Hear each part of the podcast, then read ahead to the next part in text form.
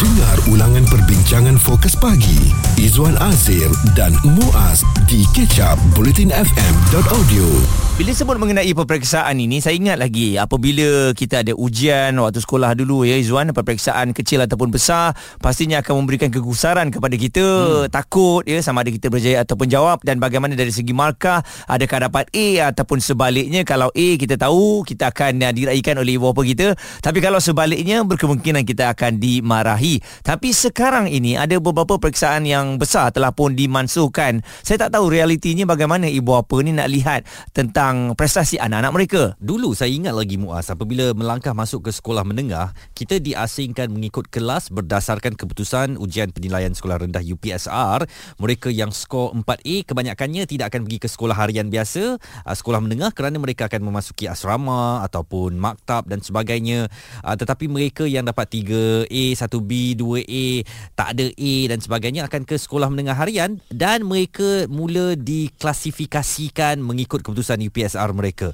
Apabila UPSR ditiadakan, saya agak um, prihatin bagaimana pengkelasan itu berlaku di peringkat sekolah menengah dan ada juga yang mungkin uh, tidak bersependapat dengan saya katanya tak perlu sebenarnya sistem pengkelasan ini kita adil aja kepada semua anak-anak tetapi mungkin kerana saya daripada sistem itu saya melihat ada asasnya juga sistem pengkelasan ini walaupun mungkin saya ketinggalan zaman tak mengapa kita bincangkan dekat sini tetapi sekarang bukan saja UPSR ya PMR uh, PT3 dah tak ada Kemudian ada cadangan supaya SPM dan STPM pun ditiadakan. Mm-hmm. Eh, eh, macam tu buat apa? Mak ayah kena hantar anak-anak pergi sekolah kalau tak ada lagi cara untuk um, menilai mm-hmm. kebolehan dan kedudukan mereka dalam bidang akademik ni. Dan kita faham ada di antara ibu bapa ataupun mungkin tenaga pengajar yang bersetuju apabila peperiksaan ini dimansuhkan kerana tiada lagi desakan yang mengagungkan bilangan A. Hmm. Okey, kita faham perkara tersebut.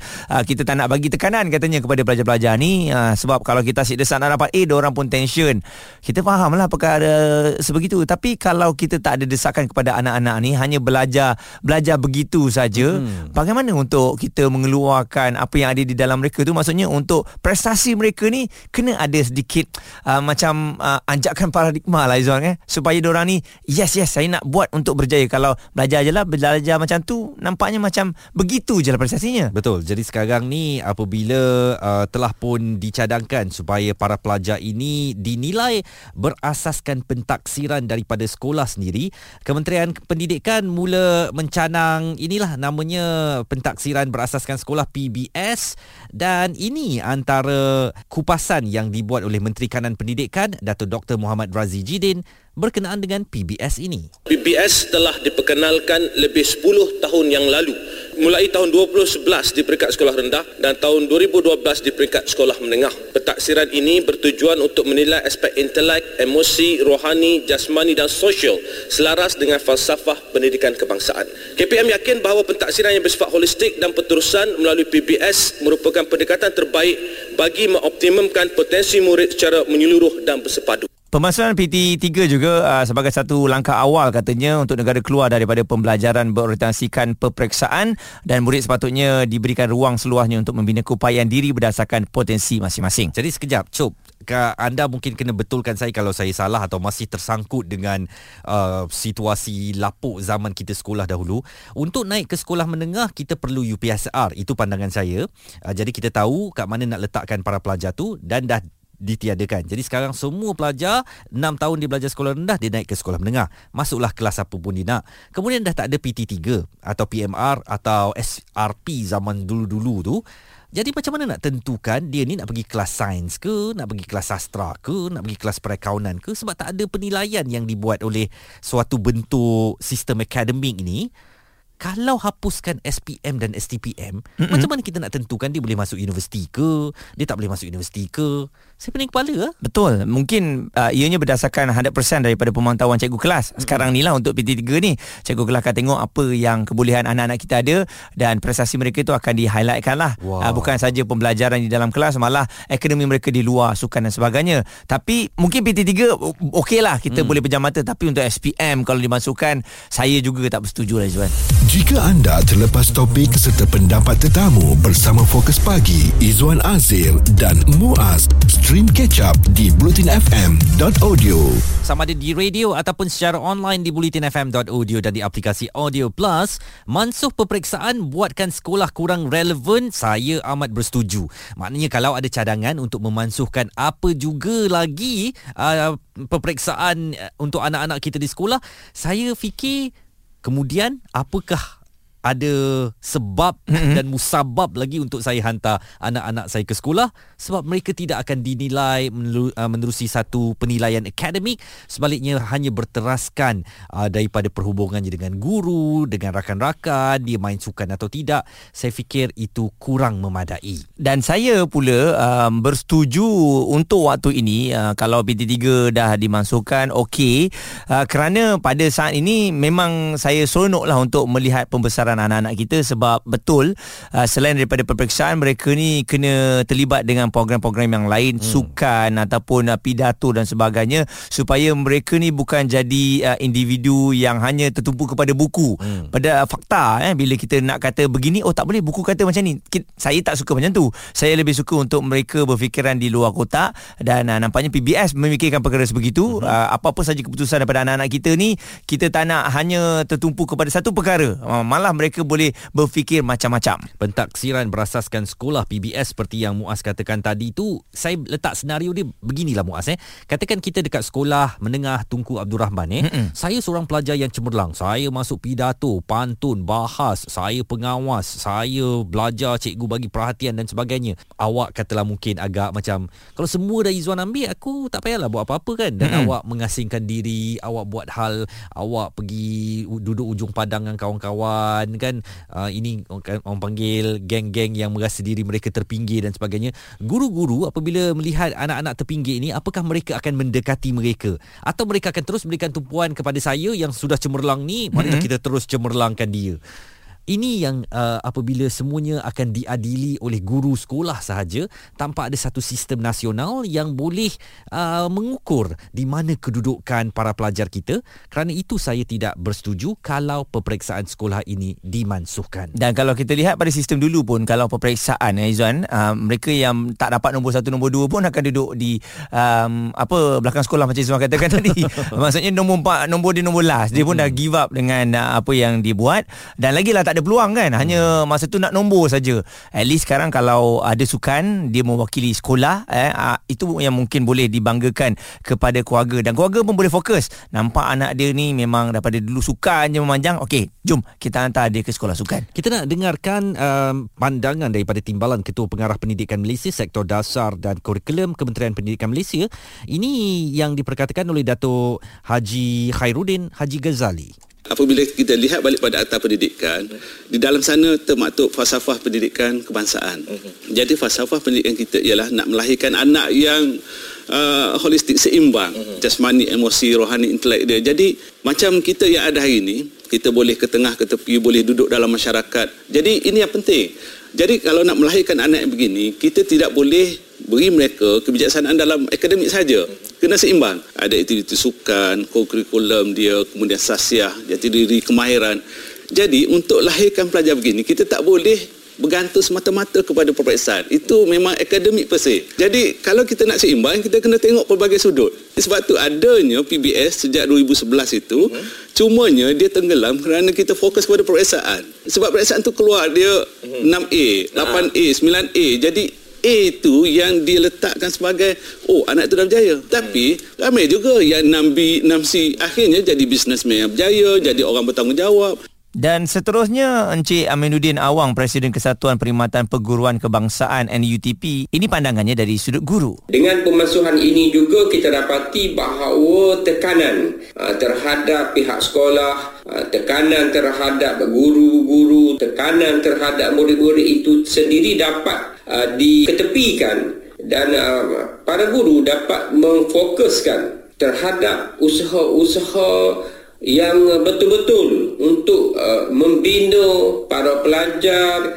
yang uh, cemerlang secara menyeluruh dari segi jasmani, emosi, rohani, intelek dan juga uh, kemahiran sosial uh, murid-murid mereka. Itu yang diperkatakan oleh NUTP tetapi saya nampaknya berbeza pandangan lah kerana perkataannya tadi seimbang maka kita bukan sahaja mahu mereka ini pakar ataupun um, kuat dalam uh, bidang-bidang yang di mata guru kita mesti beri penekanan kepada pelajar ini tetapi dari segi akademik itulah asasnya sebuah sekolah tidak boleh diketepikan.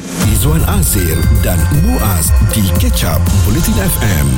Oh, peperiksaan. Itu yang kami bawakan dalam uh, Bulletin FM uh, sebab kita tahu peperiksaan besar telah pun dimansuhkan. Uh, kita cuba untuk lihat di sudut yang positif hmm. untuk memberikan uh, murid-murid ini berfikiran lebih luas lagi dengan pembelajaran di dalam kelas hanya bukan tertumpu kepada buku saja, malah mereka boleh explore apa lagi kebolehan yang mereka ada. Tapi saya fikir kalau peperiksaan dimansuhkan ni ya, uh, para pelajar generasi sekarang tak ada benda yang mereka nak banggakan bukan dengan kawan-kawan ataupun inilah tapi dengan keluarga mereka. Hmm. Saya boleh cakap sampai sekarang muas UPSR saya dapat 1A, 2B, 1C. Anak-anak cucu saya akan tahu eh PMR saya cuma dapat 1A uh, dan SPM alhamdulillah lah dapat pangkat satu hmm. kan? Zaman awak main pangkat lagi? Tak kita main ABC main ABC juga. So, masih pangkat satu. Jadi sekurang-kurangnya ada benda kita nak cakap dan untuk mengetahui di mana kedudukan kita dalam sistem akademik pada masa itu. Hmm. kalau semuanya berasaskan pentaksiran sekolah tu saya cakap tadi kalaulah awak pengawas awak handsome kan? Mungkin cikgu suka awak. Hmm. mungkin cikgu akan bagi awak markah yang lebih baik dan sebagainya. Saya ni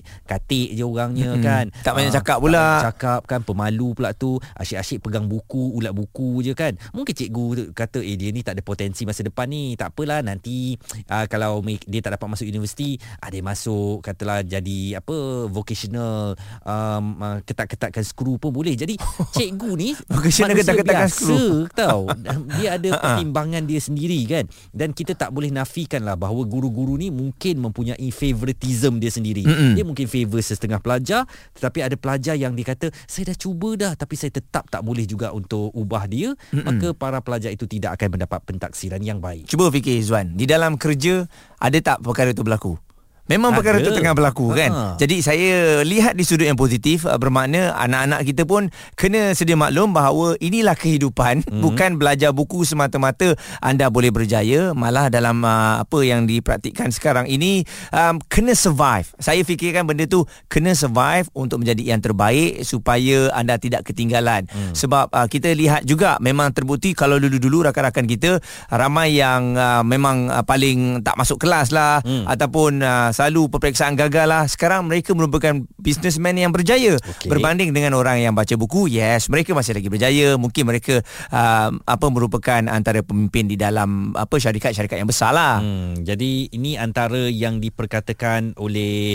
uh, orang ramai tentang cadangan mansuh peperiksaan ini. Apakah akan membuatkan sekolah kurang le- uh, relevan? Kita dapatkan pandangan daripada Siti Nuraihan. Kita nak tahu tahap kefahaman dia tu pun dah susah. Bila ada PT3 ni, kita boleh tahu cara apa tahap pencapaian akademik dia macam mana.